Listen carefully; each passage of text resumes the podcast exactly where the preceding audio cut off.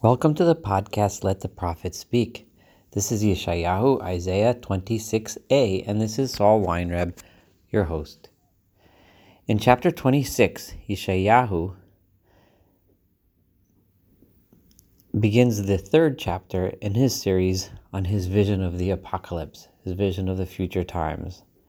Let us first remember how Yeshayahu described his vision in the first two chapters in order to better understand what he is saying in the one we are about to study together. In Yeshayahu's wondrous vision, it begins with across the world there will be a terrible destruction, but the destruction will be of the mighty nations and empires that are haughty and arrogant before God. Most specifically, these are the nations that refuse to treat the poor and the humble properly. These nations were typified by the nation of Moab, who refused to treat the refugees who came to them in desperation, and then refused to humble themselves before the God of Israel in Jerusalem. At the same time, in this vision of the future, God will give shelter and protection to the poor, the humble, and the downtrodden. His justice, the justice of God, will become clear to all of the world, and the mighty nations will be humbled. The nations from faraway places will then see the justice of God and begin to spread his message of righteousness throughout the world. The nations that accept this humility and come before God will then be welcomed at a grand feast in Jerusalem, where all will enjoy together with the people of Israel the goodness and pure joy of being with God. We can now begin this chapter now that we've described that vision, we can understand the song that Yeshayahu is about to describe in chapter 26, Parak Chafav. Bayomahu on that day, Yushar Hashir Hazeb Eretz Yehuda. This is the song that will be sung in the land of Yehuda and the land of Judah. Ir Oz Lanu, this city of Jerusalem was a strength to us. Yishu Yashit Chamot Vachel. This great city has been a deliverance for us, its walls and its courtyards. This city protected us. This is likely a reference to the deliverance of the people of Judah from the armies of Assyria, something which the people who were the audience of Yeshayahu's message would have been familiar. But now that it has saved us, says Yeshayahu to the people, let us open those gates to all the nations of the world that have recognized God's righteousness. This is the vision of the future. Pitchu Arim, let us open the gates of Jerusalem. V'yavo goy tzadik, and let us allow in that nation which is righteous, those that have learned the lesson in this uh, vision of the future. Shomer amunim, that nation which has guarded the faith. I have departed here from the understanding of many, if not all, of the traditional commentaries, who understood that this verse is referring to the opening of the gates of Jerusalem to allow in the Jewish people that had been gathered from around the world after their exile. I do not believe that this interpretation is correct. I will explain why. First, the context is completely off. We just read the verses and let me read them to remind you from the last chapter. Asa Adonai Tzvot lechol ha'amim b'harazeh mishtei shmonim mishtei. In this future day, God has made on this mountain of Jerusalem for all of the nations of the world a huge feast of fats and wines. And then, then he continued on to say, Uvila baharazeh pnei halot halot al kol ha'amim. That God has wiped off the anxieties and sadness from the faces of all of the nations. al kol hagoyim. al kol. God destroys death and God wipes the tears from every face. And this is how God will take the shame away from his people by bringing all the nations, it is God that spoke. After Yeshayahu describes this wondrous day, he then says this verse, Pitchu sha'arim v'yavo goy tzadik.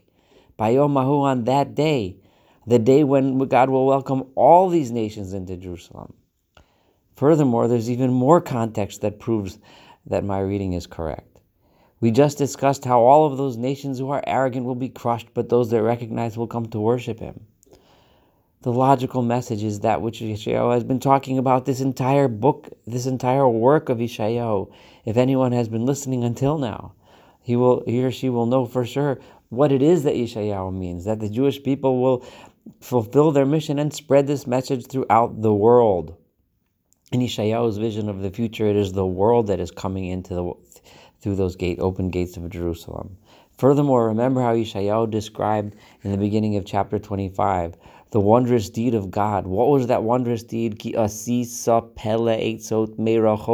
emuna omen. Emuna omen. Look at those words, because God, you did something so wondrous that these ideas, these ideas of God came eitzot merachok. They came from far. And what were those ideas? Emuna omen, a faithfulness, of faith which will come from the faraway places. And here, how does Yeshayahu refer to those nations that are coming in to Jerusalem? He refers to them as the Shomer Emunim, that nation which is Shomer Emunim, the faith, that same word, to describe the nations that are now being welcomed by the open gates of Jerusalem. The song of the future, according to Yeshayahu, is the song that is welcoming everyone, every nation into the gates of Zion under the wings of God, which then leads to the next verse. Yetzer Samuch Titzor Shalom Shalom Kivocha. I'm translating the word Yetzer here as create creation. Yetzer Samuch, you God created something Samuch, something dependable. Titzor Shalom, you created peace. Shalom, Yeshayahu repeats, yes, peace you created. Why kivucha batuach? Because it is in you that one is safe and secure. When the poor, when the downtrodden, when they feel batuach, when they feel safe and secure, that is peace that God creates. Now Yeshayahu turns to the public and says, You all, everyone, have faith in God forever and ever, no matter what. Kiviya Adonai Tzur Olamim. Because it is in Yah, God's name, that Sur Olamim, he is a rock that lasts forever. He is a rock that can be relied upon. Ki Heshach Yoshvei Marom Kiryonis Gava. How is it that God has made himself known throughout the world? Yeshayahu reminds us once again because he has brought down those Yoshvei Marom. He has humiliated those that lived as if they were on high. That secure city that thought they were so great behind those big walls and those big buildings and fortresses. Yashbileno Yashbila ad Eretz Yagieno ad Afor. He smashes it down to the earth, crushes it into dust. How? When? What happens then? Because Tirmesena, Regel, Ragle, Oni, Pa'amed Alim. Those Big cities are now being trampled. Trampled by whom? Those who never received proper honor in those places, by the poor and the needy, underneath the footsteps of those who were once downtrodden themselves. The true justice of God. Orach la tzadik mesharim yoshor ma'agal tzadik tifales. But for the righteous man, the path is level and smooth, as God flattens out and rolls out the way for the tzaddik, for the righteous one. Af orach mishpatecha Adonai kivinucha, for your just, your just ways, your ways of justice, God. Kivinucha, we are hoping for you, l'shimcha, for your name, l'zichrucha, tavas nafesh. The desire, the deep desire of our souls is to know you, is to be with you, God, because your ways are mishpat, are just. Nafshi, here the, the prophet cries and says, because he's living in a world where this justice doesn't isn't apparent yet. There's so much injustice in this world.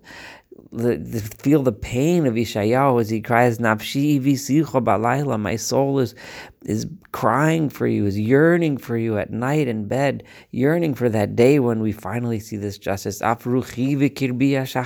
wake up early to pray. This the very soul within me wakes up to pray before you, God